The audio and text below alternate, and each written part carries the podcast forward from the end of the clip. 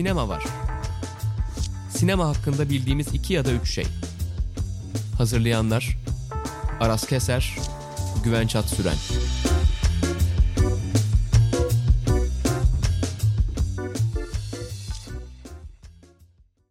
Herkese merhaba. Film Lovers ve Sokrates işbirliğinde hazırladığımız podcast serimiz Sinema Var'ın ikinci sezonunun ikinci bölümünde birlikteyiz. Bu bölüme başlamadan önce kısa bir hatırlatma yapmak istiyorum. Bildiğiniz üzere Film Lovers'da, Film Lovers Radyo adı altında bir süredir podcastlerine devam etmekte. Gerek sinema ve televizyon gündemi gerekse de e, sinemanın e, farklı alanlarına işte bazen edebiyatla ilişkisine bazen bilimle ilişkisine e, alan açtığımız farklı podcast bölümlerimiz var. Onu da hatırlatmak istedik girişte diyerek sözü ikinci sezondaki partnerim Aras Keser'e bırakıyorum Aras. Teşekkür ederim Güvenç. Bugün Serdar Kökçeoğlu'nu konuk ediyoruz.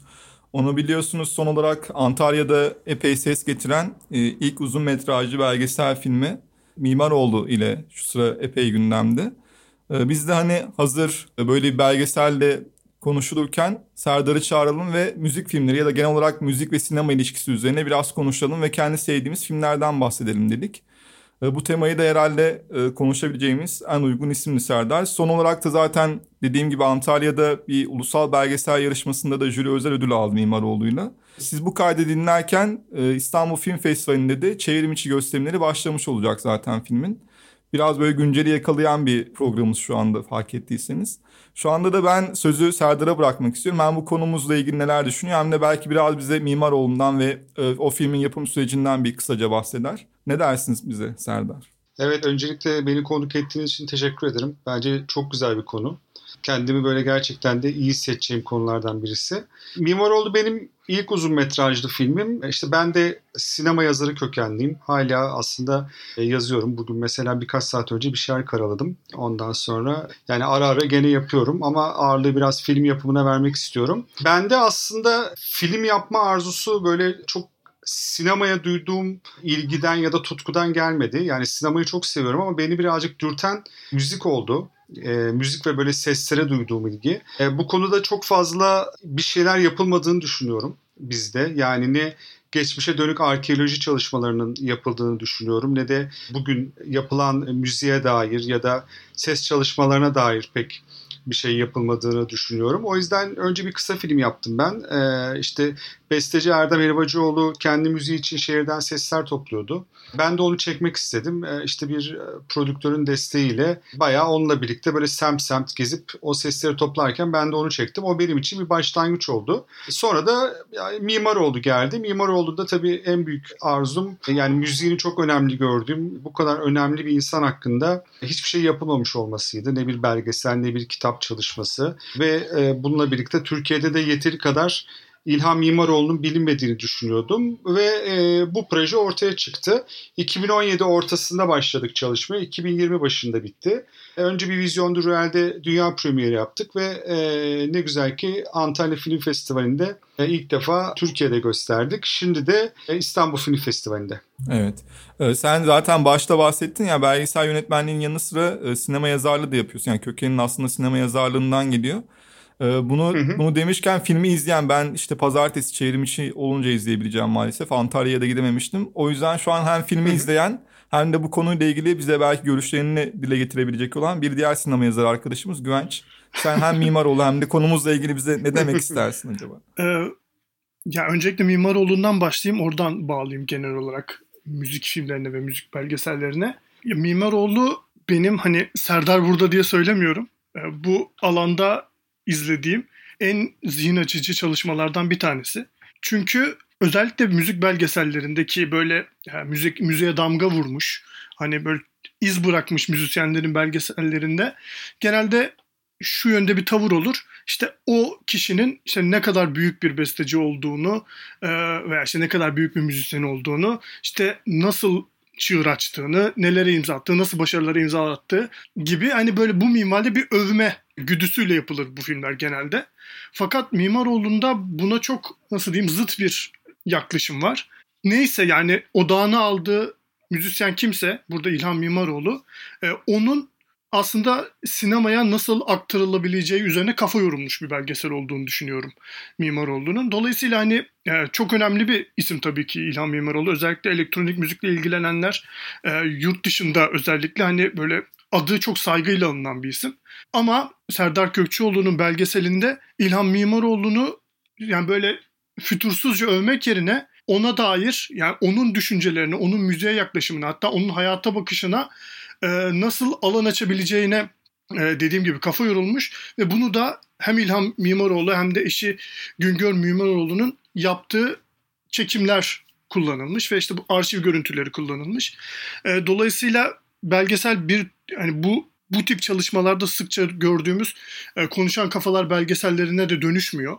O açıdan böyle biçimsel olarak da çok e, neredeyse deneysele yaklaşan e, bir yapısı var. En başta da dediğim gibi hani biraz da toparlamak için şunu söyleyebilirim. Mimaroğlu gerçekten benim yani Türkiye sineması namına gördüğüm en heyecan verici işlerden biri olmasının yanında hani sadece Türkiye sınırlarında değil genel olarak dünyada da hani müzisyen belgeselleri açısından özel bir konumda durduğunu düşünüyorum. İnşallah karşılığını da e, bulacak bu anlamda diye düşünüyorum. Sen müzik belgeselleri demişken aslında Güvenç ben tekrar Serdar'a sözü bırakmak istiyorum. Bu da şey Türkiye'nin yani ben belki de çok hakim olmadığım için Türkiye'de hani senin yaptığına benzer daha önceden müzik belgeseli diyebileceğin ya da bir müzisyenin biyografisi diyebileceğin bir şeyi ben izlediğimi mesela hatırlamıyorum. Yani şu anda konuşulan üzerinden değerlendirdiğimde yani bahsettiği gibi Güvenç'in genelde konuşan kafalar ve işte hani o insanın tanıdığı diğer kişilerin onu anlattığı hikayeler izleriz ama sen daha farklı bir yol seçmişsin. O yoldan biraz bize bahseder misin? Yani aslında çok temel ne yapmaya çalıştın ve e, amacın neydi diye soruyorum aslında çok basit bir şekilde. Tabii tabii. Bu arada Güvenç'in Şimdi biz Güvenç aslında burada söylediklerini daha önce biz e, hiç tanışmıyorken yazmıştı da ve gerçekten benim böyle ok, okurken çok mutlu olduğum bir yazı oldu. Hatta Güvenç ben bazı cümlelerini böyle kullanıyorum. Yani çünkü şöyle bir şey oluyor. Siz bir filmi yapıyorsunuz. E, bir noktadan sonra e, bir insanın onu izleyip yazması aslında sizin yaptığınız bir takım şeyleri çok güzel böyle nasıl söyleyeyim ortaya koymasını sağlıyor, anlatmasını sağlıyor. Hani bu şey gibi bazen bir filmi yaparsınız ama özetini yazmaya geldiği zaman yazmak çok zor olabiliyor. Ondan sonra özellikle bu fon başvurularında falan çok sıkıntı olabiliyor. Ondan sonra o yüzden ben e, Güvenç'e burada bir kez daha teşekkür edeyim. O yazısı beni çok mutlu eden bir yazı oldu ve bence filmi en iyi çözümleyen böyle e, yazılardan birisiydi. Ya bizde şöyle bir şey oldu. Ben tabii bir açıdan kendimi çok şanslı hissediyorum. Yani ilk filmini yaptığında bir insan birazcık böyle çok sektörü bilmeden doğru insanları bulmaya çalışıyor. E, ekibine davet ediyor ve orada her türlü hatayı yapabilir insan. Yani hani birileri birini tavsiye ediyor. E, işte birileriyle tanışıyorsunuz falan. Ben e, çok doğru bir yapımcıyla bir araya geldiğime inanıyorum.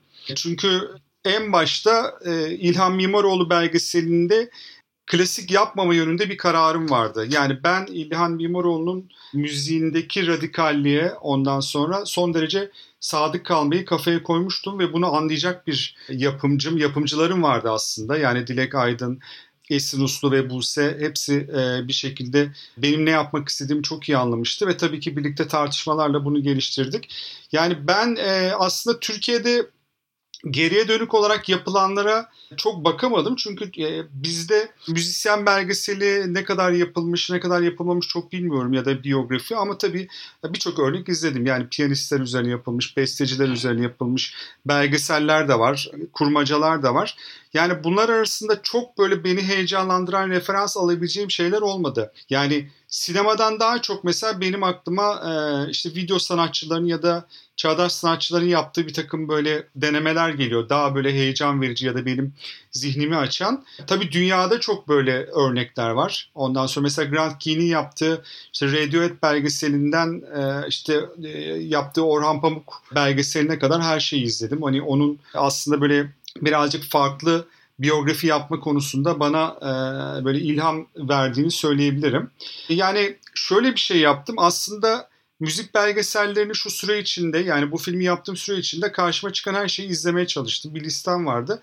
Hemen hemen hepsini izledim. Ama yani evet bu gerçekten de beni heyecanlandırıyor diyebileceğim çok az iş vardı. Yani be, belki Amy Winehouse belgeselini söyleyebilirim. Yani hani çok e, tabii İlhan Mimaroğlu ile tarzları farklı ama oradaki o eski görüntülerle ve konuş, konuşan kafa kullanmadan hikayeleme yöntemini çok sevmiştim. Hı hı. Ee, bununla müthiş bir dramatik şey yakalıyor ondan sonra yönetmen. Yani burada mesela şöyle bir çalışma yaptım. En baştan kendime koyduğum şöyle bir şeydi. Yani ben biçimsel açıdan, formal açıdan gerçekten de deneysel sinemaya yaklaşan bir şey yapacağım. Ama o formal filmlerde gördüğümüz e, soğukluk olmayacak. Yani bir yandan da çok insani bir hikaye yapacağım. Bunun da ilginç bir şekilde ilhamını müziklerden çok şey filmlerden çok müzikten aldım. Yani elektronik müzik dünyası çok sevdiğim bazı isimler var. Mesela Otaker gibi. Çok neredeyse akademik elektronik müzik sayılabilecek kadar zor bir müzik yapıyorlar ama inanılmaz bir yandan da böyle bir derinlik yakalıyor biliyorlar bununla. O sayede zaten elektronik müzik dünyasının en önemli isimlerinden birisi haline geldiler. O hep kafamın bir yanında vardı yani bir yandan biçimsel olarak hiçbir şeye benzemeyen bir iş yapmak ki burada gerçekten de hani dersimi çalışırken atıyorum 60'ların 70'lerin bu e, Mekas tarzı deneysel sinemacılarını belgeselcilerden daha çok izledim. Yani bu ailenin filmlerini kullandığım için home movie'lere bakış konusunda birazcık kendimi geliştirmeye başladım. Çalıştım. Hı hı. Ee, onun dışında dediğim gibi yani bir biçimsel yapı üzerine kafa yorarken işte mekaslarla, şunlarla bunlarla bir yandan da böyle çok kişisel, çok nasıl söyleyeyim aile hikayesi, insani bir durumu mesela Ackerman gibi yönetmenlerde buldum. Yani aslında çok sevdiğim iki şeyi birleştirdim. Yani filmin birazcık bana göre e, özgünlüğü varsa ya da hani Güvenç'in dediği gibi yani gerçekten de hani dünyada yapılanlar arasında bir yer ediniyorsa yani bunu yapmaya çalıştığım içindir. Yani evet bir yandan sıradan izleyici belki yoracak bir görsel işitsel tasarım var.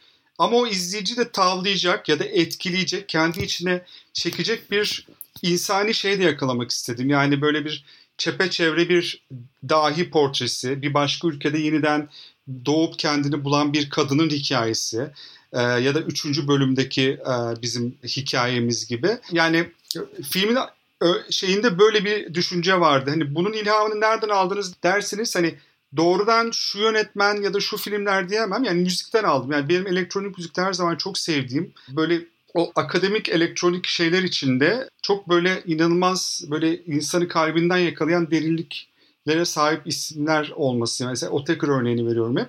Oradan almışımdır. Ee, böyle bir şeye girdik. Nasıl söyleyeyim? Yola girdik. Hı hı. Ee, yani umarım da e, başarılı olmuşuzdur ve umarım da hani film hak ettiği yerlere gider ve bu şekilde anlaşılır diyeyim.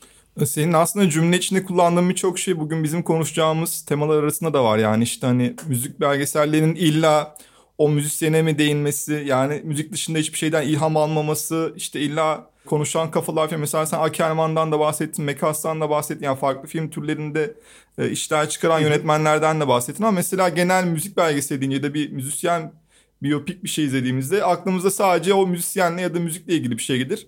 Ama senin ilham aldığın insan yani belgeselini yaptığın mimar oldu aslında. Hem şiirden hem edebiyattan ve özellikle sinemadan çok fazla ilham almış bir insan. O yüzden senin belgeselinin de belki bu noktada e, çok böyle bir kolaj e, etki yaratması yani senin etkilendiğin şeylerin e, birçok böyle geniş bir yelpazede olması da aslında belki de şu anda konuşacağımız müzik filmleri ve belgesellerinin e, yapması gereken hani biz böyle bir tabii e, şart koşamayız öyle bir yetkimiz yok da hani Hı hı. şu an eksikliği duyulan şeyin belki de bu olması üzerine belki konuşabiliriz. Evet kesinlikle katılıyorum. Ufacık bir şey daha söyleyeyim o zaman sonra hani sizin e, filmlerinize girelim. Ya aslında e, müzik belgeseli izlemek müthiş bir deneyim. Yani e, sevdiğiniz bir müzisyenin işte hayatını izliyorsunuz oradan işte e, başarı hikayeleri, çöküşleri, yeniden doğuşları şunlar bunlar ama ya öyle bir noktaya geldik ki artık hepsi gerçekten birbirine çok fazla benziyor. Yani ben de hani onlarca Netflix'te belgesel izledim.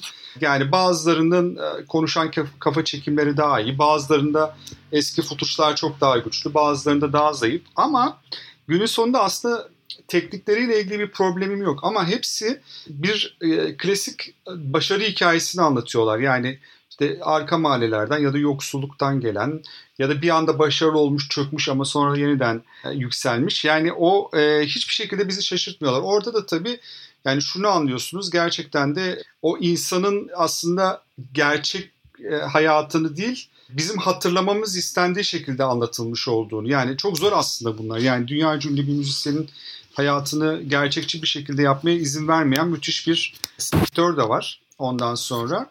Aslında bunu da tartışmak lazım. Yani biz o müzisyeni ya da sanatçıyı nasıl hatırlamamızı istiyorsak o filmler o şekilde yapılıyor. Yani biyografiler de o şekilde yazılıyor. Resmi biyografilerde, şunlarda bunlarda. E, hani benim, ben nerede kendimi şanslı hissettim. Tabii ki İlham Mimaroğlu 2012 yılında vefat etti ama Güngör Mimaroğlu ben projeyi yapmak istediğimde bana asla karışmadı. Yani son derece sanatsal özgürlüğe ve ifade özgürlüğüne inanan bir insan. Ondan sonra zaten aktivist kimliğinden de filmde bolca bahsediyoruz. Yani ben ona söyledim hani ben iki buçuk yıl sizin hayatınızı takip edeceğim, e, ediyorum ve hani günün sonunda sizin hayatınızdan bazı hikayeler çekeceğim. Zaten o hayatları aslında bütünüyle anlatmak da çok mümkün değil. Yani bir, bir, bir yaşam gerçekten de iki saatlik bir filme hele 75 dakikalık bir filme sığması imkansız. Siz oradan sadece bazı hikayeler seçebilirsiniz. Hı hı. Orada beni özgür bıraktı ve ben istediğim gibi yaptım. Yani gerçekten de burada hani herkes belki benim kadar şanslı olmayabilir ya da benim kadar benim gibi böyle bir Güngör Hanım gibi bir insanla çalışma şeyi e, şansı olmayabilir. Bu da tabii şeyi doğuruyor. Yani hani sanatçı ne yapmak isterse istesin günün sonunda e, önlerine bir şey koyuyorlar ve siz bu hikayeyi anlatacaksınız. Yani ben Whitney Houston belgeselini izlediğimde şaşırmıştım. Yani çok aslında e, trajik bir yaşam ve sanki böyle mümkün olduğunca anlatılmış gibi geldi bana. Bilmiyorum sen olumlu bir örnek olarak hatırlıyorum yani onu. Siz ne dersiniz bilmiyorum da. Ben hat ya izlemedim sanırım da mesela seninle konuştuğumuz Bob Dylan örneği mesela işte mailleşmede konuştuğumuz mesela o bence de hani gene şu konuşan kafalardan kurtulup hakikaten hani bir insanı anla. Mesela bugün konuşmayacağımız filmler arasında yer alan mesela I'm Not There'de hani bunun belki kurmaca kısmında hani e, o müzisyene yaklaşma çabası aslında onu anlama çabası ve bunu kendi elindeki medium'la yapma çabasını ben çok değerli buluyorum. Ve galiba aslında bugün konuşacağımız filmler ya da belgeseller arasında da böyle seçimler yaptık. E, bir noktada hani hı hı. şey ya belgeseller konusunda tabii sen daha fazla yani bizden daha çok bilgilisin bu konuda da benim en azından dışarıdan görebildiğim ya bu sadece müzisyenlerle ilgili değil. Yani tanınan biri üzerine ya da bilinen bir insan üzerine bir şey yapıldığında onun etkisinden çıkıp kendi e, sanatını ortaya koyabilen yönetmenlerle çok karşılaşamıyoruz. Sadece o insanı anlatan, o insanın işte başarısı neyse onu anlatan ya da başarısız ya da tuhaflığı neyse onu anlatan ve bunu elinden geldiğince ilginç göstermeye çalışan yönetmenlerden bahsediyoruz. Mesela sen az önce Amy dedin ve çünkü Asif Kapadia gerçekten iyi bir yönetmen olduğu için mesela şu an onu sayıyoruz. Ama onun üstüne mesela 2-3 tane daha belgesel yönetmen en azından günümüzden sayamıyoruz. Mesela Mekas'ı da Yok, evet. evet Mekas'ı da belki belgesel, deneysel belgesel vesaire o alanları sokabiliriz ama onun zaten yaptığı dönemine e, hükmeden bir şeydi ve bugün bir karşılığı yok. Belki de senin bahsettiğin hı hı. türde şeyler artık daha ziyade video sanatında e, ya da hı hı. yenilikçi ve farklı olan şeyi birazcık daha oralarda görmeye başladık. Belgeseller özellikle bu Netflix ve diğer işte online platformların etkisiyle tamamen işte bir hikaye anlatma sanatına dönüştü ve hani kurmacanın tamamen esiri olmuş gibi bir şey bence. Kesinlikle katılıyorum. Mesela şeyde New York'ta yaşayan böyle işte sanatçılara danışmanlık yapan ondan sonra on, e, arşivcilik yapan Arthur'la görüşmüştük. İşte o daha önce Arthur Russell belgeselinin danışmanlığını yapmış, arşivciliğini yapmış. Netflix'teki hip hop belgesellerini konuşmuştuk. Ben de tabii New York'a gidince böyle heyecanlanıyorum. Hani o müziğin nerelerde başlamış olabileceğini, 80'lerde nerelerde yapılmış olduğunu. O da şey dedi yani hani e, aslında tamamen izleyiciye göre yeniden kurulan hikayeler onlar. Yani hani baktığınız zaman aslında hiç de öyle göründüğü gibi değil. Yani böyle bir tatlı gözüküyor o belgeseller izlendiğinde etkiliyor insanı. O hani New York'un arka sokaklarından, Queens'ten şuradan buradan çıkan o hip hop sahnesi hikayeleri yani çok da öyle değil demeye getirdi yani. Hani bilen, orada yaşayan, müzik sektörünün de içinde bir insan olarak. Burada kesinlikle sana katılıyorum. Yani birazcık sanatçıların sanatçıları anlatmasında başka bir şey var. Diğer e, bu müzik belgesellerindeki yönetmenler ya bilinen önemli isimler olsa bile birazcık bence kiralık yönetmen gibi hareket ediyorlar. Yani orada bir insanın biyografisi yapılmak isteniyor ve iyi bir yönetmen getiriliyor oraya ve o işte müzik şirketlerinin e, menajerlerin e, şunların bunların istediği gibi anlatması sağlanıyor. Hani burada ancak böyle bir sanatçı ya da en azından hani benim gibi birazcık hani bu, bu tür işlerin dışında bir şey yapmak kaygısı hisseden insanlar bu şekilde yaklaşabiliyor.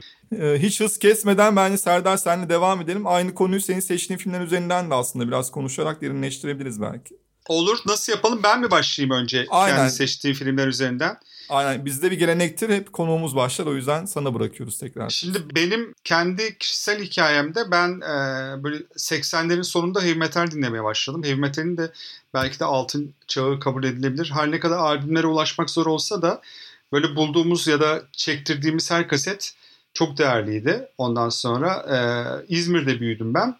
Ve benim böyle e, heavy metal aşkım kısa sürede işte böyle e, thrash metal, e, death metal'e çok girmedim ama böyle thrash metalle şey oldu ondan sonra böyle yıllarca geçti.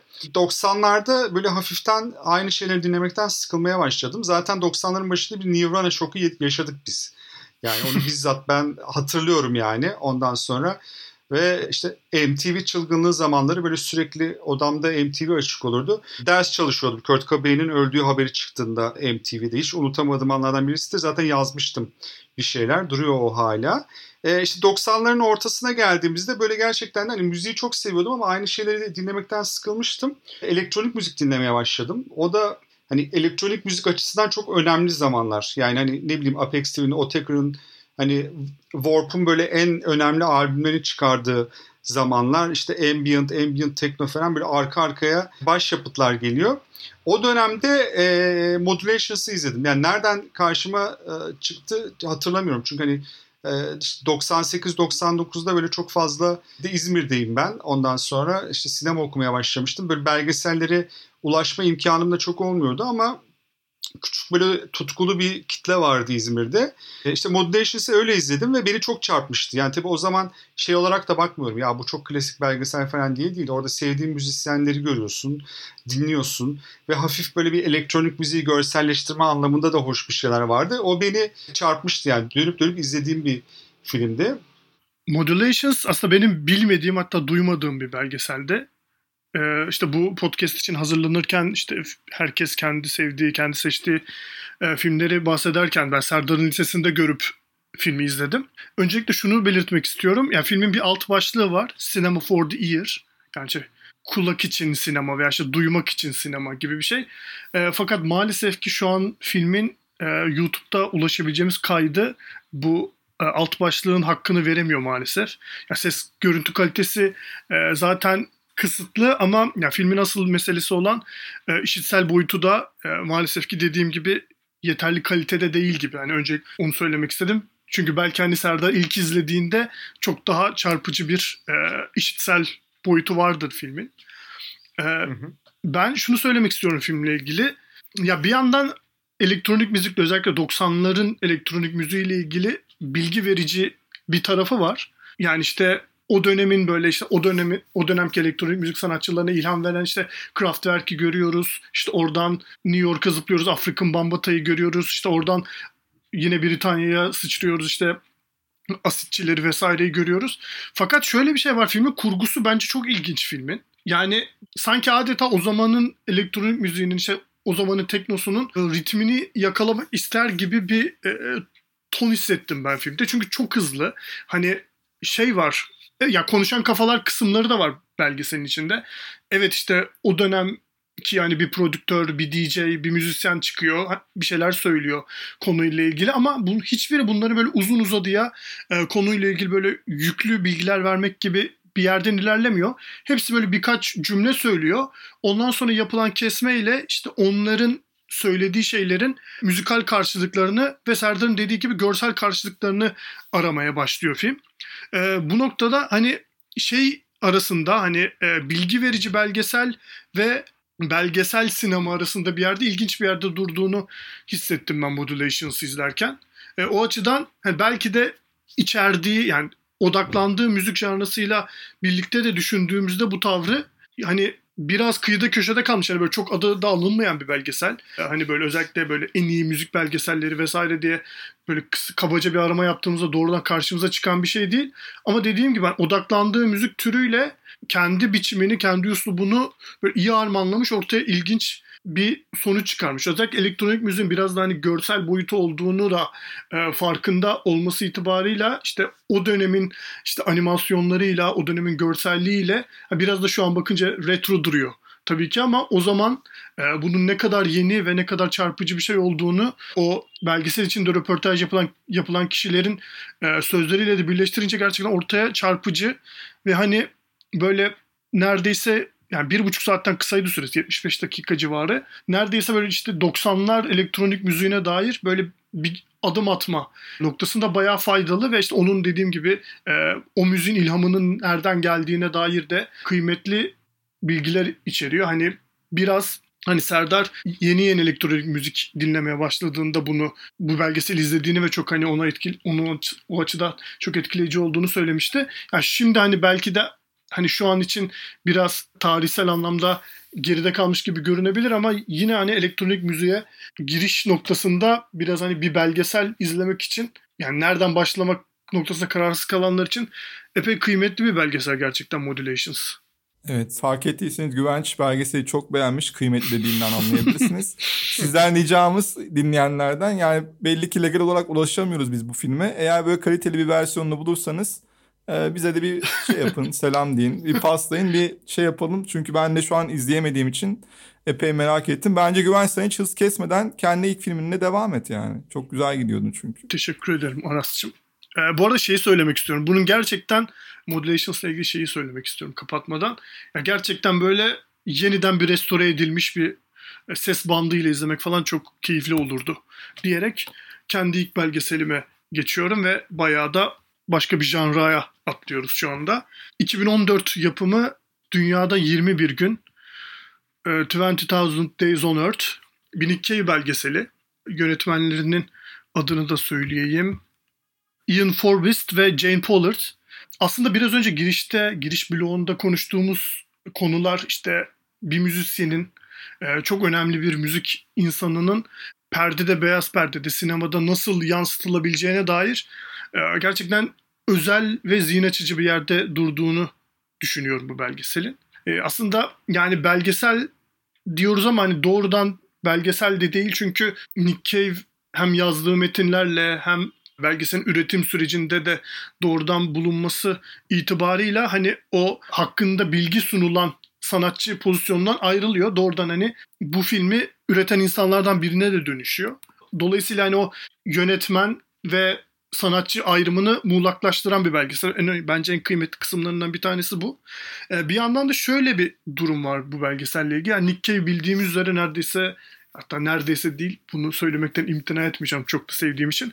Artık ikonik bir isim ve neredeyse hani böyle birçok e, güncel sanatçıdan çok daha farklı, çok daha böyle saygın bir yerde duruyor. Ve belgesel bir yandan bunu tekrar eder, yani bunu yeni bunu tahsis ederken aslında bu durumu işte Nick Cave'in o dış sesinden yazdığı metinlerini duyduğumuzda böyle hani onun o personası, onun o arası yeniden büyüyor film ve hani izlediğimiz canlı performanslarıyla yeniden yaratıyor Nick Cave efsanesini. Fakat bir yandan da işte onun bazen işte psikolog koltuğunda işte bir danışan pozisyonundayken dinlediğimizde bir yandan da bu şeyi bu e, büyük Nick Cave personasını ters yüz ediyor.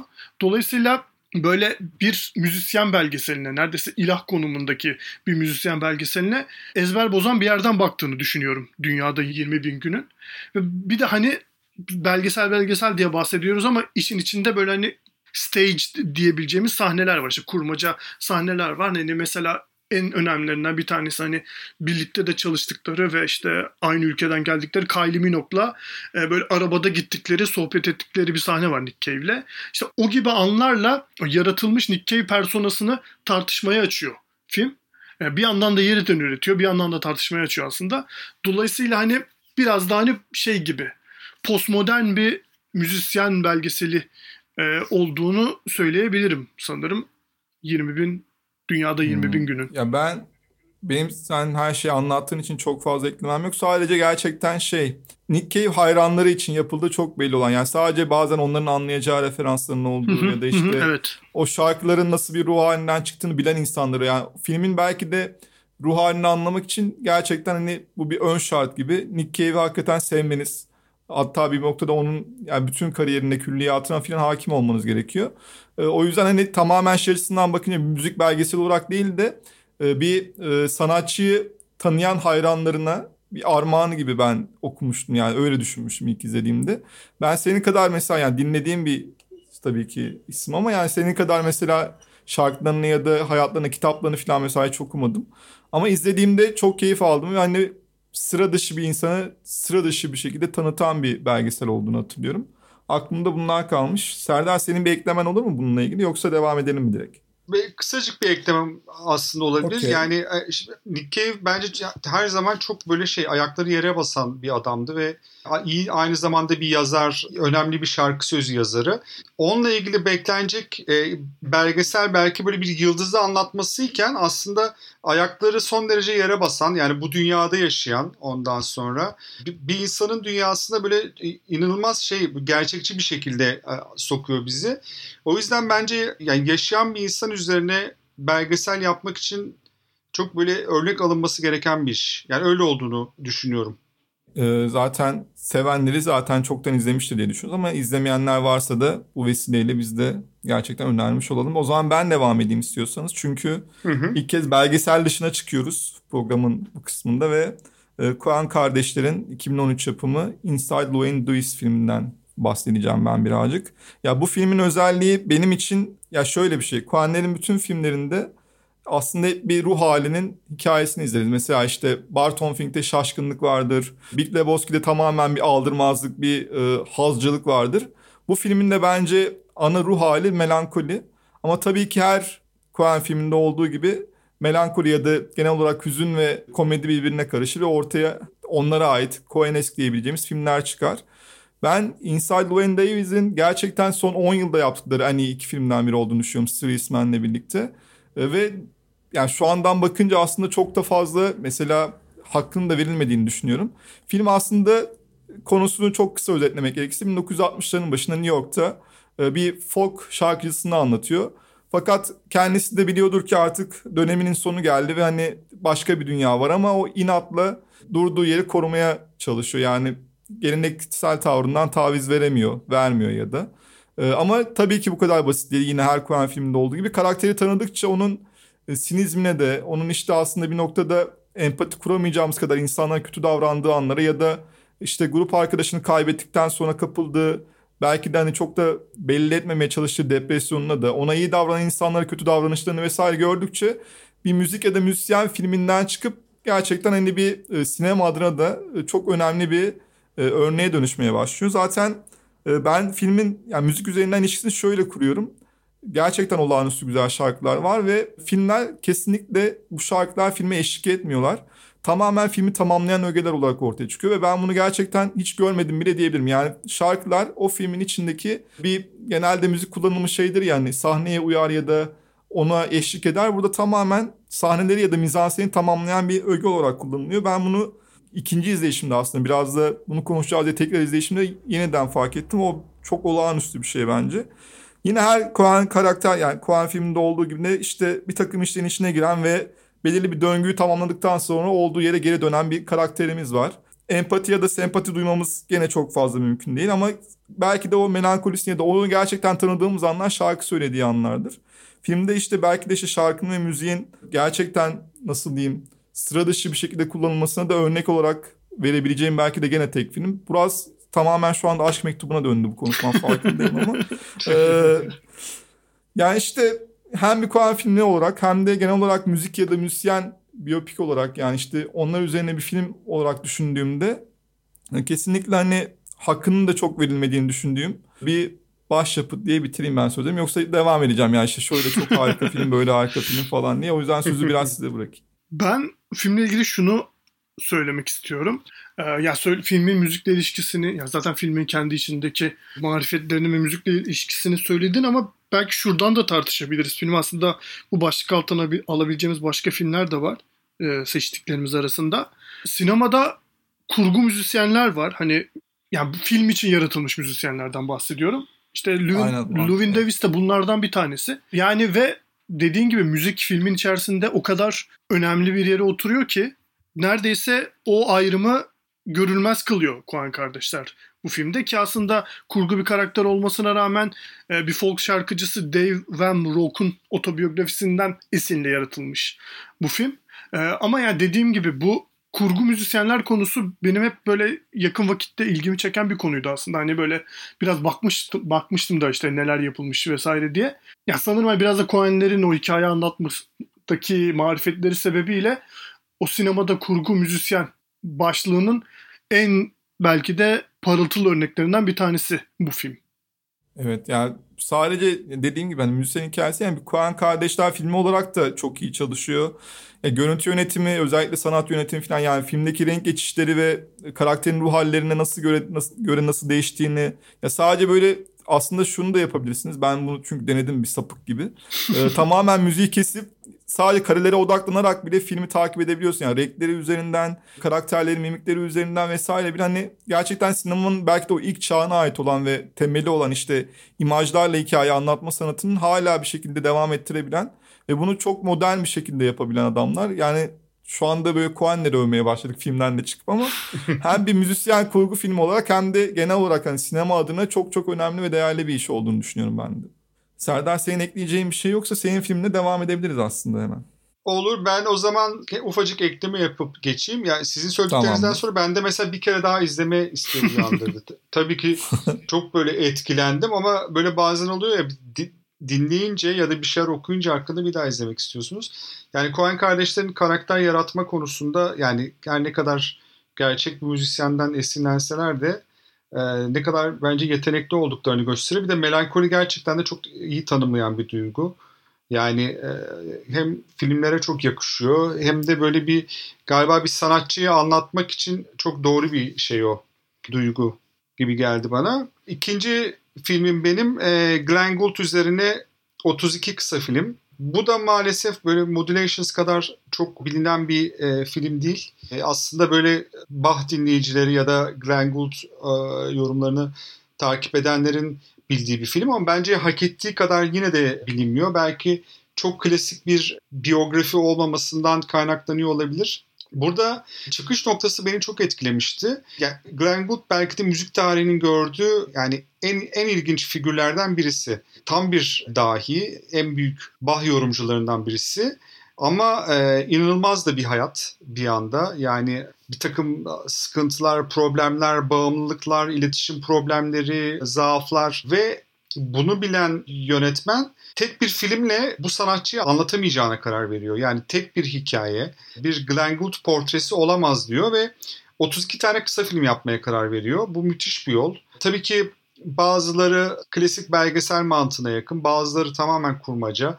Bazıları mesela Glenn Gould'un kullandığı hapları anlatan bölüm gibi çok deneysel sinemaya yakın. Ya beni çok etkilemişti bu. Yani hem bir sinema tarzı olarak ondan sonra e, estetiği olarak yani böyle bir parçalı anlatma tekniğiyle beni çok etkilemişti. Ki yani bu kısa filmlerden oluşan uzun metrajlar çok fazla işlemez. Genelde sıkıntılıdır ama galiba tek bir kişi yönetmen tek kişi olunca bu e, çalışabiliyor.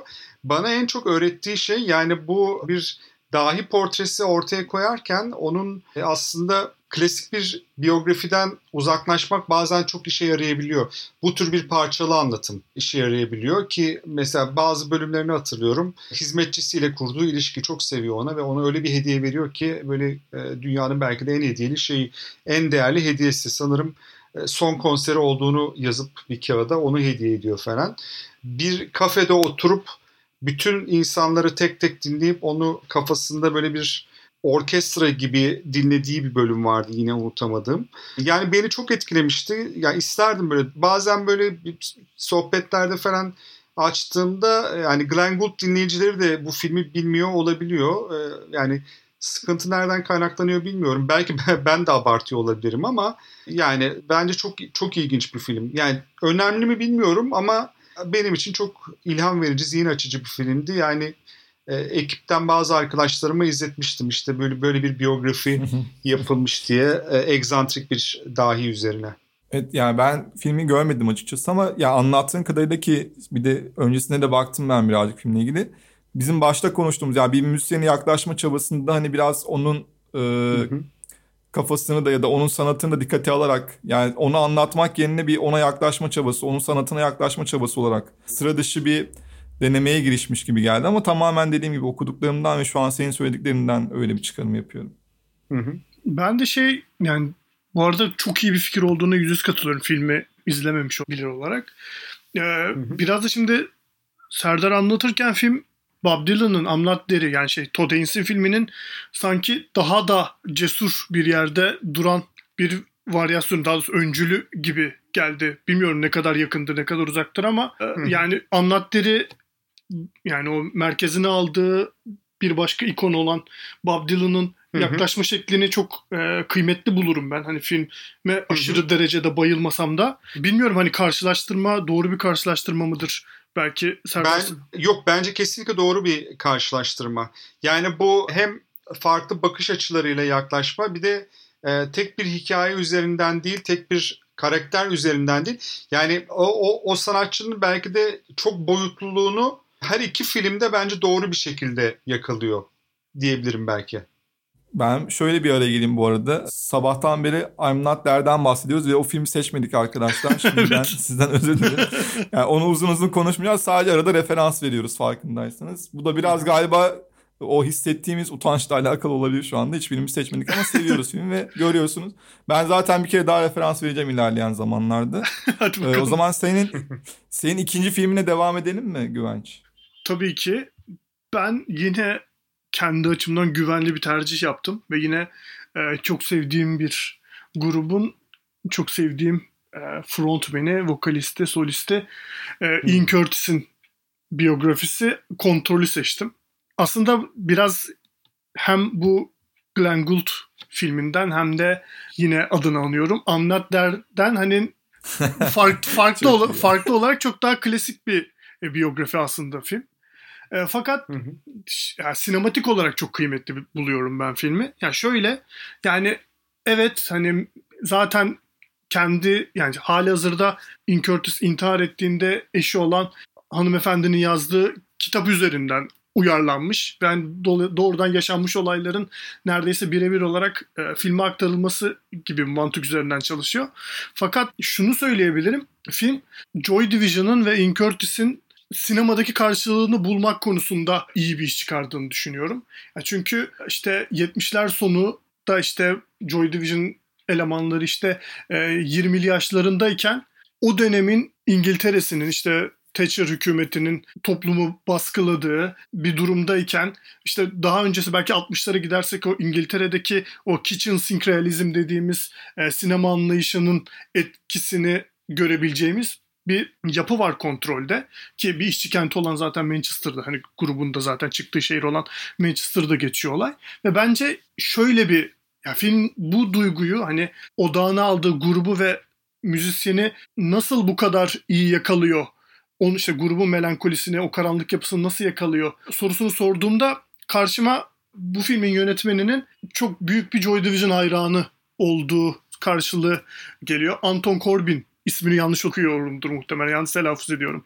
Hollandalı fotoğraf sanatçısı, e, efsanevi klip yönetmeni ve işte kontrolle birlikte uzun metrajda yapmaya başlayan sanatçıdan bahsediyorum. bahsediyorum. E, kendisi bu filmi yapmak için hani kendi cebinden para koymuş. işte evini satmış vesaire. Dolayısıyla hani o tutkunun yani bir gruba karşı e, duyulan o tutkunun o grubun ruhunu yansıma, yansıtma, ya, kavramak ve sinema yansıtmak konusunda e, yapılmış en iyi işlerden biri olduğunu düşünüyorum ve yani belki de en basit ama e, bu ruhun yakalanmasındaki en işlevsel tercih de e, bir, bir Joy Division filminin renkli olamayacağı, siyah beyaz olabileceği ancak. Yani zaten filmi siyah beyaz yapmaya tercih etmesinden itibaren grubun ruhunu, müziğini e, temsil ettiklerini yakalamış ve onu seyirciye de hemen hemen her sahnesinde eksiksiz bir şekilde e, geçirebilen çok kıymetli ve kişisel olarak da çok sevdiğim bir film olduğunu söyleyebilirim kontrolün.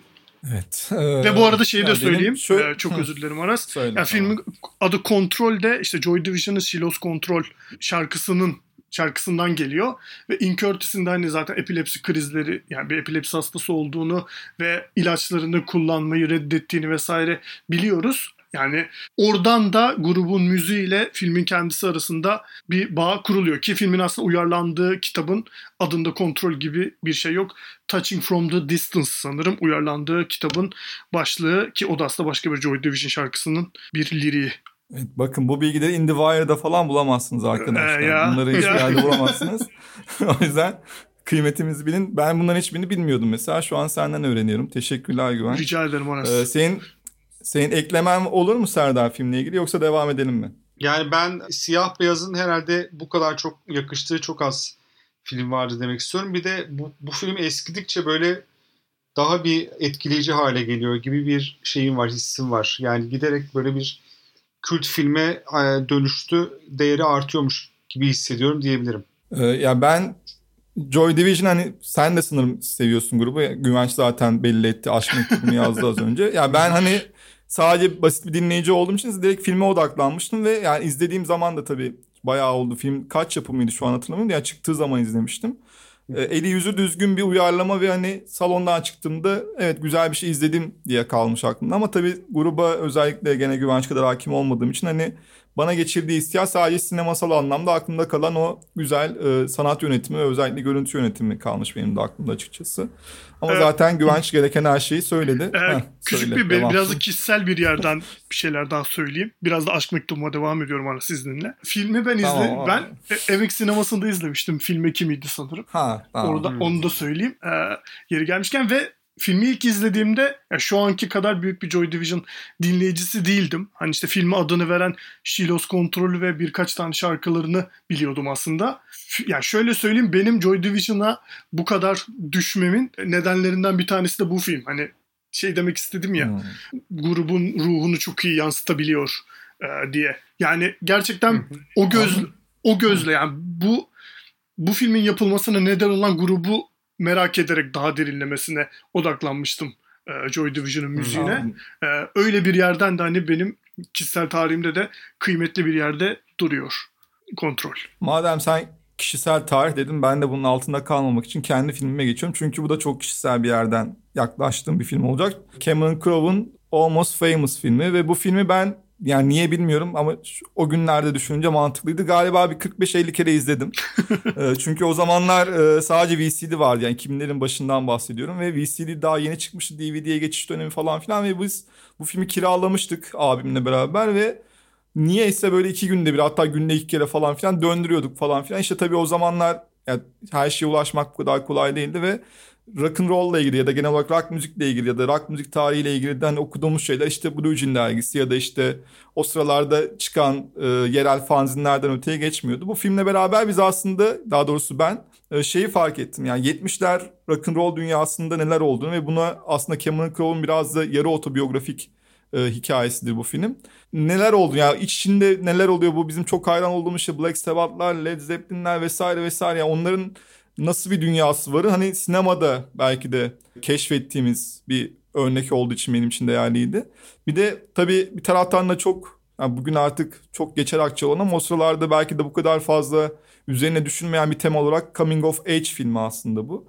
Ve bir gazetecinin yani 14 yaşındaki pardon 15 yaşındaki bir gazetecinin işte hayranı olduğu bir grupla tanışıp yavaş yavaş işte hem o grup özelinde hem de genel olarak rock'n'roll dünyasında olan bitenlere bir turne eşliğinde tanık oluyoruz. İşte William adlı küçük gazeteci arkadaşımız e, Stillwater adlı bir grupla tanışıyor ve çok tesadüf eseri bir konser girişinde tanışıyorlar zaten ve onları sözleriyle etkileyerek bir turneye katılıyorlar ve beraber işte onların bu ya- yani işte turnede yaptıklarını vesaire vesaire işte dergiye yazmaya başlıyor.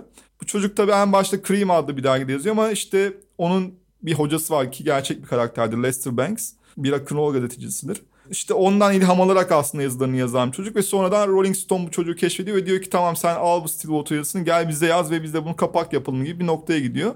Ve film bu noktada hem William'ın bir gazeteci olarak işte büyüme hikayesinde hem de hayranı olduğu, dışarıdan bakınca çok büyük bir şekilde işte tapındığı insanların tanıdıkça onlardan da çok fazla hoşlanmamaya başladığı bir hikayeyi bize getiriyor. E, filmin tabii ki yani işte Elton John'un o meşhur e, Tiny Dancer şarkısını söylendiği sahneden tutun da işte dönemin işte Led Zeppelin'den tutun işte Black Sabbath'a kadar inanılmaz da bir soundtrack albümü vardır. Belki de hani rock'n'roll üzerinden sinemanın hani rock'n'roll ve sinema ilişkisi üzerinden de daha fazla okunabilecek bir film. Ama benim işte kişisel tarihimleri işte o 50 kez izlediğim dönemden ötürü de ve zaten izlediğimde de William'la aynı yaşta olduğum için Ben de özel yeri olan bir film. Geçtiğimiz günlerde tekrar bir izledim. Yani sinemasal açıdan tabii ki hani eleştirebileceğim bir sürü noktası var. Hani senaryonun aksı vesaire tamamen bir klişe üzerinden ilerliyor ama yine de hani özellikle işte güzel bir formatını da bulsanız filmin arkada çalan o güzel şarkılar eşliğinde bugün bile oturup arkadaşlarınızla izlediğinizde keyif alabileceğiniz ve bir noktada da iyi gelen filmler listesine de dahil edebileceğimiz bir örnek. Benim söyleyeceklerim bu kadar. Sizin bir eklemeniz ya da benim de şöyle bir e, hatırası var bende diyeceğiniz bir şey yoksa. Benim sanırım Vallahi yok. ben şu- Heh, bu, lü- lütfen Serdar devam edebilirsin. Ya bu aslında biraz hepimizin hikayesi ya. Hepimizin böyle bir işte müzik yazarlığına, sinema yazarlığına başlangıç noktasında böyle bir bir şeylerden çok etkilenip biz de böyle kendi yorumumuzu ortaya koymaya çalışacağız. Ya hepimizin böyle bir derinden yakalayan bir film gibi geliyor. Ya bu şeyde müzik filmlerinde klişeler bazen çok şey olabiliyor ya. Görmezden gelinebiliyor. Mesela sen onu söylerken benim aklıma da şey geldi. School of Rock geldi. Yani belki baştan sona klişe ama yani ina- inanılmaz keyiflenen izlenen bir film. Ben de geçen gün bir daha izledim. Böyle ara ara e, takıp izliyorum yani o çocuklarla şeyin hikayesi ondan sonra. Yani o orada da öyle. Yani mesela High Fidelity de aslında çok klişe gibi duruyor. Ki roman bence hiç öyle değil. Yani müthiş filmi ben seviyorum ama müthiş şey e, kitaba göre çok daha e, etkileyici. Yani o bu, bu tür hikayelerin bazı açılardan klişe olduğu doğru ama bir yandan da gerçekten de böyle bir e, hayatımızın özel bir yerinde duruyor. Dönüp dönüp izliyoruz. Aynen öyle evet. Yani biraz da zaten o yüzden seviyoruz. Zaten hani bugün konuştuğumuz diğer filmlere kıyasla ya bu film tabii ki yani yaratıcılık anlamında ya da ya deneysel anlamda yeni ve farklı bir şey ortaya koymayan hani bu türün klasik örneklerinden biri olarak hani izleyeceğin ve hani eğlenip keyif alacağın bir film. Onun dışında diğer örneklerle çok o anlamda çakışmıyor zaten. Hı hı. Yani evet. O zaman ha yani yeni bir şey söylemeyeceğim Söyle aslında. Direkt atlayabiliriz son filme.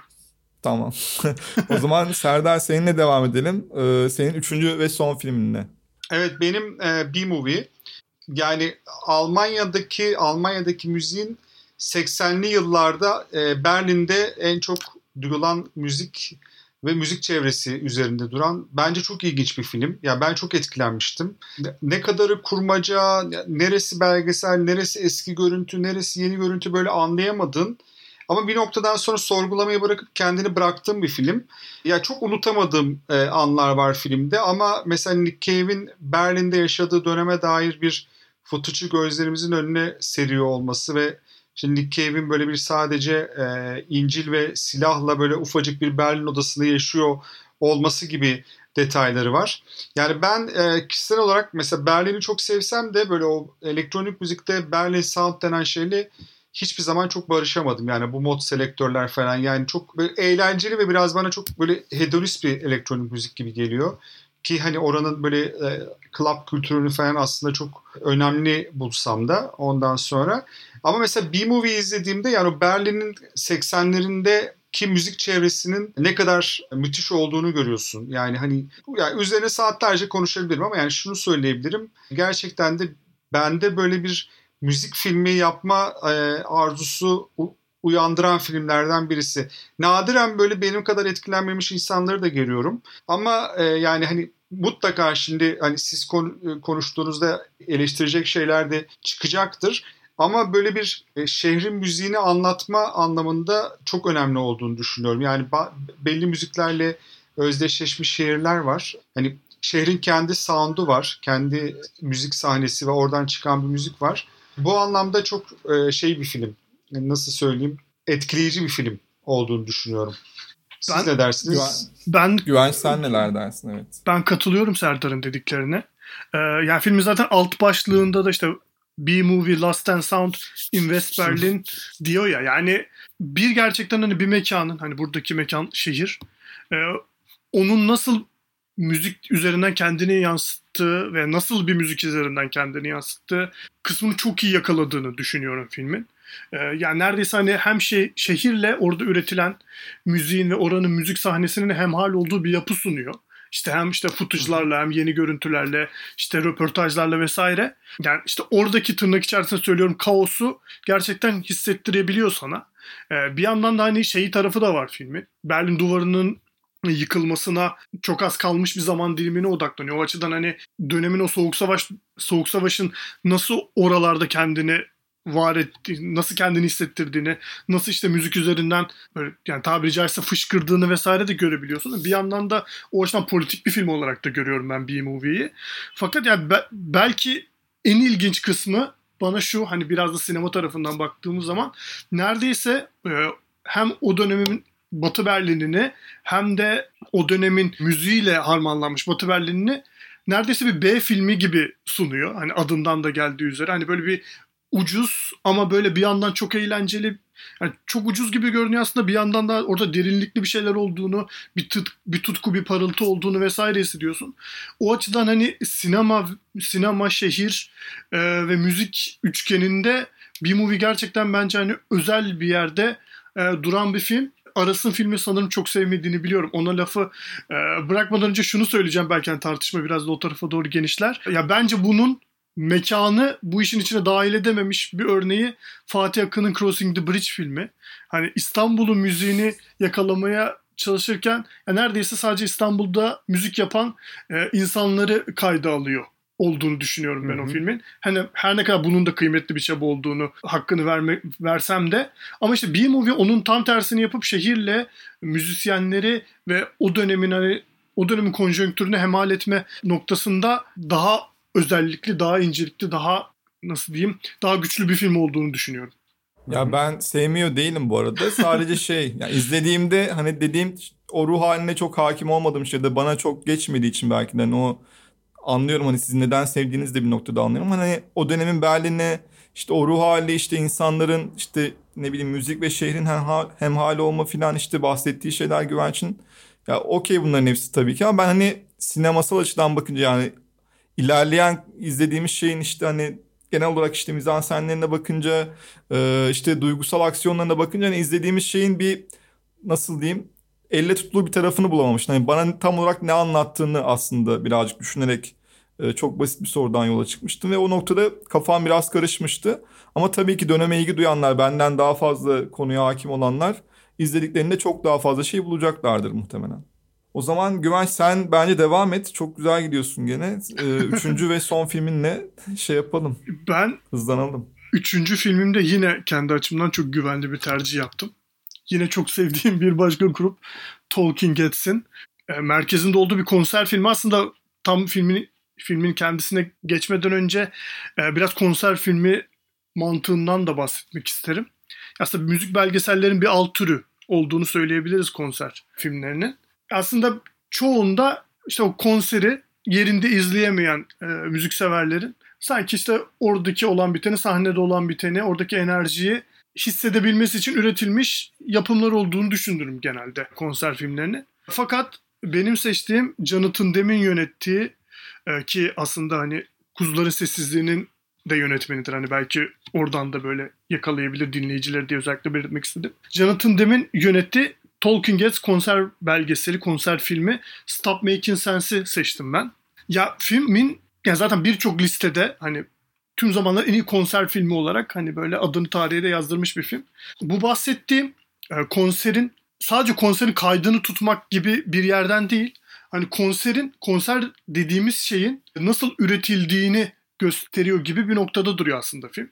Yani doğrudan hani e, Tolkien Heads'in beynin konumundaki hala da aktif olarak müzik üretmeye devam ediyor. David Byrne'ın adım adım adım sahneye çıkışını, böyle yanında taşıdığı bir kaset çaları sahneye bırakışını, e, işte oradan size çalmak istediğim bir kaset var deyip işte kasetçaların play tuşuna basmasını, ondan sonra da işte bir drum machine'in ritmini duymamız. Onun üzerinde de Tolkien klasiği Psycho Killer'ı tek başına seslendirmesini görüyoruz ki aslında bir grup müziği icra eden e, bir topluluk tabii ki Tolkien Gets ama David Byrne tek başına Psycho Killer'ı en başta seslendiriyor tek gitarla ve drum machine'le. Ondan sonra konser devam ettikçe her yeni şarkıda e, grubun başka bir üyesi kendi arasındaki David Byrne'e katılıyor ve sahne kalabalıklaşmaya başlıyor. İşte davulun sahneye getirildiğini görüyoruz. İşte diğer klavyelerin sahneye kurulduğunu ya hali hazırda konser esnasında görüyoruz.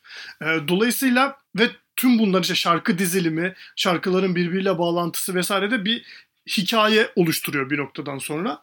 Ve bunların içerisinde en ilginç noktalardan bir tanesi konser filmlerinin çoğunda gördüğümüz hani biraz da o filmi izleyen müzikseveri işin içine dahil etmek için kullanılan seyirci görüntülerinin neredeyse hiç kullanılmaması. Kamera ner çok büyük bir ölçüde sürekli sahnede kalıyor. Müzisyenlerin arasında dolaşıyor. İşte bazı şarkılarda sadece tek plan görüyoruz mesela David Byrne'ı vesaire. Dolayısıyla dediğim gibi yani konser filmi mantığını yeniden kurgulayan hatta konser filmi konseptini parçalarına ayırıp onu yapı bozumcu bir yerden yaklaşıp e, yeniden bir sinema eserine dönüştürüyor konser filmi dediğimiz şey. Dediğimiz şey Stop Making Sense. O yüzden bence hani sadece Talking Heads'in müziğiyle ilgilenen veya sadece müzikle ilgilenen dinleyicilerin değil sinema ile hani yapı bozumcu sinemayla, postmodern sinemayla birazcık işte farklı bir yerden yani üretilmiş sinema eserlerini farklı bir yerden bakmak isteyen e, sinema severlere de önermiş olayım Stop Making Sense. Ben hani sadece dediğim gibi en iyi konser filmi olarak e, onurlandırılmasının yanında bir sinema eseri olarak da çok kıymetli e, bulduğumu söylemek isterim lafı size bırakırken. Ee, senin bir eklemen var mı Serdar? Sen devam et istersen. İzlemedim. Yani bugün e, biraz baktım. Şimdi Güvenç'te dinledikten sonra böyle izleyeceklerim listesinde en üst sıraya koydum.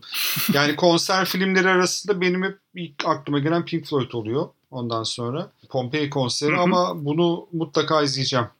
Çok merak ettim yani. Bu zaten senin cümlelerin böyle filmi gerçekten de belki konser belgeselini e, şey yaptı. Yani David Byrne zaten çok ilginç bir adam. Hı hı. E, Ondan sonra eminim yani. O yüzden bu kadar diyeyim şimdilik. bir de Güvenç zaten bugün e, sevdiği gruplar ve Fırsat- sevdiği konserler ve filmler ve belgeselleri toplayıp böyle güzel bir fırsatı paket bulmuşken yapıp- biraz sevdiğim şeyleri Aynen. öveyim dedim bu sefer. Bu arada şey de söyleyeyim. 10 dakika 10 Ee, son Söyle, olarak biraz bu filmin devamı gibi biraz daha güncellenmiş hali gibi yorumlanıyor. Daha izleme şansı bulamadık ama e, bu sefer David Byrne'ın solo bir konserini Spike Lee çekti. American Utopia adı da. Ve yani yakınlarda sanırım inşallah Türkiye'ye de teşrif edeceğini düşünüyoruz. Onun da çok e, önemli bir konser filmi olduğu söyleniyor.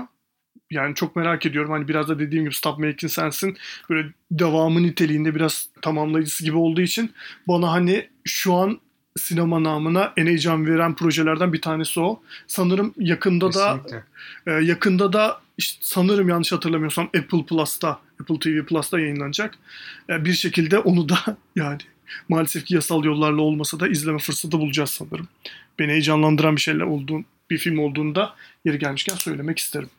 O zaman ben son filmle artık yavaş yavaş kapatayım. Zaten bu filmi seçmeseydik olmazdı diyerek herhalde girmem lazım. Ama biz I'm Not There'i de seçmedik. Şu an gördüğünüz gibi referansı veriyorum tekrar.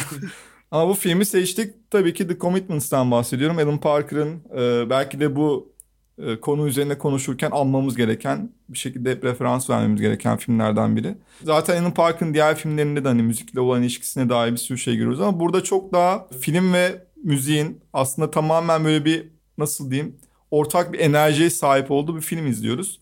E, konusu zaten çok basit bir şekilde işte Dublin'de alt sınıftan bir grup gencin e, bir soul jazz grubu kurup işte bir bakıma hani o grup sayesinde hayata tutunma çabalarını izliyoruz. Çünkü o grup dışında gerçekten hayatlarında hiçbir şey yok. Zaten hayatlarına da tek tek tanık oluyoruz yavaştan ve hepsi aynı tabakadan gelen. Hepsinin amacı bir noktada olduğu yerden çıkıp kurtulmak olan ve bunun için belki de bir noktada müziğe tutunan ve tamamen aslında yaptıkları müziği de bu şekilde yani bu kadar kalpten ve gönülden diyelim hadi bunu o şekilde yapan ve tabii ki işte Dublin'de soul jazz ne alaka diyebileceğimiz e, onları da hatta bu arada soruluyor vesaire vesaire ve tamamen işte bahsettiğim şey yani biz enerjiyi bir nasıl diyeyim kolajı aslında tamamen bir sinema üzerinden anlatma çabasına giriyor Alan Parker ve bir noktadan sonra hikayeyi gerçekten yani tekrar izlediğimde fark ettim bunu da.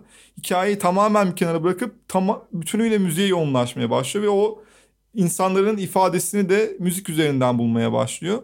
Akıllara kazınan işte Mustangs'leri vesaire diğer şarkıları zaten biliyorsunuz. O yüzden soundtrack'ini önermemize herhalde hiç gerek yok.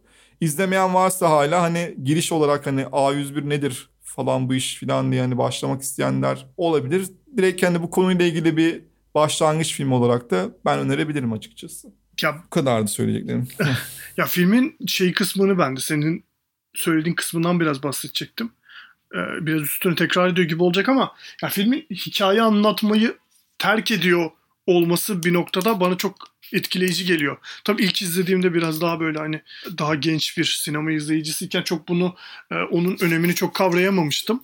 Hatta biraz işte böyle hani belgesel mi bu yoksa kurmaca mı falan gibi böyle hani tam kafamda bir yerde oturtamamıştım. Aslında bu, yaz, bu yüzden de biraz e, kıymetini anlayamamıştım filmin. Ama böyle sanırım geçen sene falan bir daha tekrar izlediğimde o bahsettiğimiz şeyin çok kıymetli olduğunu gördüm. Yani film gerçekten bir noktadan sonra e, şeyi yani tamamen kendi varlığını neredeyse müziğe devrediyor. O çok enteresan bir şey. Hı hı. Ee, yani onu bu kadar incelikli, bu kadar hani gösterişsiz bir yerden hani bu kadar yani benim filmim zaten böyle olmalıydı. Yani bu film zaten böyle olmalı gibi böyle e, her şey doğalında akıtarak kendini o müziğin enerjisine bırakması çok özellikli bir şey. Zaten hani soundtrack albümünden de sen de bahsettin. Tabii hani ben yaşça yetişemedim ama sanırım Türkiye'de de bayağı infial yaratmış şeyi soundtrack albüm. Hani evet, böyle evet. bugün işte eksik sözlükte vesairede sağ solda baktığımız zaman hani o zaman hani belki işte 20'li yaşlarında belki işte 18'lerinde vesaire olan herkesin e, bu filmin soundtrack albümünü kaset formatında e, herkesin tabi abarttım da birçok kişinin e, birçok kişinin hani sound, soundtrack kasetine sahip olduğunu biliyorum. Hani ben de sağdan soldan bunu Aynen. daha sonra duymuştum. Hatta şöyle bir şey var hatta e, genelde hani bu tip filmlerde daha daha farklı örneklerini de görmüşüzdür. Bir kurgu olarak kullanılan grup sonra gerçek hayatta da bir grubu dönüşüyor ve gerçekten bu isimle yani filmle aynı adı taşıyan isimli bir grup da kuruldu ve turnelere falan çıkmışlar. ben de onu araştırınca fark ettim. Hatta ama bunun gerçekliğinden çok emin değilim. İstanbul'a bile gelmişler zamanda diye de bir şey gene galiba iki sözlükte okumuştum yani bunu. Commitments diye bir grup kuruluyor ve dünyayı turluyorlar Bunun yani. sanırım bir başka evet. örneği de Spinal Tap değil mi? İşte This is Spinal. Tap'te de sanki evet. grup daha sonra devam ediyor. Aynen. Aynen. Kuruluyor hatta. Aynen öyle oluyordu. Ee, sen Serdar neler demek istersin? Valla e, ben biraz yaş itibariyle e, bu filmin böyle bir sansasyon yarattığı dönemi yakaladım. İşte 91-92 herhalde. Tabii o zamanlar böyle çok sıkı bir metal dinleyicisi olduğum için bu filmin müziğini sevmemiştim. Yani çok yıllar yıllar sonra hem müziğin e, tadına vardım e, hem de filmin çok aslında ilginç bir müzik filmi olduğunu anladım. Ben aslında şeyi söylemek istiyorum. Yani illaki tabii ki yer vermediğimiz, burada anmadığımız filmler olmuştur. Ondan sonra This is Spinal Tap ama e, gerçekten de çok bu anlamda hani belki bir anabileceğimiz bir film. Çünkü bir sahte belgesel. Bu anlamda böyle bildiğimiz müzik belgesellerini kısa devre yaptıran filmlerden birisi olarak o da e, şey yapılabilir, anılabilir. Bu arada tabii konuşamadığımız bir sürü film de var. Mesela Serdar senin özellikle bahsetmek istediğin Anadolu turnesi vardı. Belki birazcık onu da konuşabiliriz. Kesinlikle yani ben bir kere Türkiye'de özellikle böyle belgesel alanında son yıllarda çok ilginç şeyler yapıldığını düşünüyorum. Yani hem müzik alanında hem başka alanda ve yapılacağına da inanıyorum. Yani e, işte bizim yaptıklarımız da bir illaki birilerine ilham verecektir. Ama burada e, hani geriye dönüp Türkiye'den hangi filmi e, anabiliriz diye düşündüğümde benim ilk aklıma gelen yani mutlaka bunu bir e, konuşalım dediğim Anadolu turnesi var. Arkasında benim çok sevdiğim iki tane çok yetenekli yönetmen var. E, Deniz Tortun'la hatta bu sene beraber aynı seçkideydik Antalya'da ki ben kendi adıma gurur duydum e, maddenin halleriyle birlikte olmaktan. Can Eskinazi ile birlikte yönettiler Anadolu turnesini. Can Eskinazi'yi de çok seviyorum. Bence Türkiye'nin en e, ilginç yönetmenlerinden birisi. Ya Anadolu turnesi şimdi ben biraz hatırlıyorum bunu insanlarla tartıştığıma. Mizahının çok buraya özgü olduğu, biraz yerel kaldığı, o yüzden yurt dışında anlaşılır mı anlaşılmaz mı gibi konuların konuşulduğunu hatırlıyorum. Ya bence hiç problem değil. Bence Anadolu turnesi gerçekten de böyle bir, müziğin yani işte doğaçlama, psikodelik yani tam tanımlayamıyor olabilirim. Onun böyle bir Anadolu'da e, insanlara dinletilirken yaşanan sorunları asla tepeden bakmadan ondan sonra böyle bir müzik üzerinden bir küçümseyici bir tavır edinmeden müthiş bir şekilde bir etkileşim yakaladığını düşünüyorum. Benim için yani hem heyecan verici bir belgeselde hem de kendimce böyle çok tatlı şeyler yakaladım. Sizin ne düşündüğünüzü de çok gerçekten merak ediyorum Anadolu turnesi üzerine. Güvenç sen de bir hayranısın filmi. Evet, ben, ben de sen devam et. Anadolu turnesini ben de çok kıymetli buluyorum. İlk izlediğimde hatta yani Türkiye'den böyle bir şey çıkmasına hem çok şaşırmış hem de çok sevinmiştim. Ya çünkü aslında şey gibi tam olarak e, müzik üzerinden Türkiye'nin nasıl bir ülke olduğunu da özetliyor gibi. İşte dediğin gibi aslında işte psikodelik ve doğaçlama müzik yapan bir grup var. Onlar e, böyle Anadolu'nun muhtelif yerlerine kendi imkanlarıyla turluyorlar ve orada hani böyle belki de çok hani yani ilk bakışta onları çok oturtamadığımız yerlerde işte düğün salonlarında veya işte böyle açık havada bir arazide e, müziklerini icra ediyorlar ve oradaki insanlarla bir tür etkileşime giriyorlar. Ve işte tam o etkileşim biraz da aslında yani Türkiye'nin kendisi gibi. Ama burada e, Serdar'ın söylediği şey bence çok önemli. Yani yani işte Türkiye'nin batısından Anadolu'ya gitmiş insanlar gözüyle bakmıyor meseleye. Yani bir ortak havuz açıyor. Aynen. Ortak havuz açıyor ve E, Türkiye'nin meselesini ki aslında baş, ilk başkanlık seçimi öncesinde geçiyordu olaylar yanlış hatırlamıyorsam. E, ve Türkiye'nin o zamanki işte o hem hali hazırda dönüşen ve aynı zamanda da sürekli böyle arada kalmış, arafta kalmış. Sürekli e, siyahın ve beyazın, ya siyahın ve beyazın doğru olmayabilir ama çift kutuplu yapının sürekli e, insanları böyle bir karmaşa içine ittiği yapısını çok iyi yakalıyordu müzik üzerinden. Müzikleri de bu arada Hı. kendi başına dinlemekte çok keyifli. İşte uzun uzun o grubu e, doğaçlama yaparken Hı. ve işte Can Eskinazı ve Deniz Tortum da oradan gerçekten hem zaman zaman böyle çok komik yani ama şey komik olsun diye değil doğalında komik anlar yakalarken bir yandan da hani müzik namına da yani müzik belgeselciliği namına da çok kıymetli anlar yakaladığı bir yapım e, Anadolu turnesi gerçekten. Yani evet benim de hmm. ilk başta daha konuşurken hani Türkiye'de e, müzik belgeseli yani hani yaratıcı müzik belgeselleri ne var derken ilk aklıma gelen örneklerden bir tanesiydi benim. Belki tane yani en baştaki filmde Anadolu turnesi diyebilirim. Evet ya benim size eklemem sadece şey olabilir aynı konu üzerinden. Yani bu çok basittir ya konuyu okuyunca aslında hemen aklınıza şey gelir. İşte iki ayrı dünya bir araya gelecek ve ortaya bir mizah çıkacak. İşte İstanbul'dan kalkan ve e, işte deneysel müzik yapan bir grup Anadolu'ya gider ve oradaki insanlar onlara böyle işte tuhaf gözle bakar ve biz o mizaha güleriz gibi bir yerden yaklaşılabilecekken tamamen aslında orijinal bir şey yapıyorlar ve film ilerledikçe şunu fark ediyoruz. Aslında bir iki ayrı dünya yok. iki farklı kafa da yok.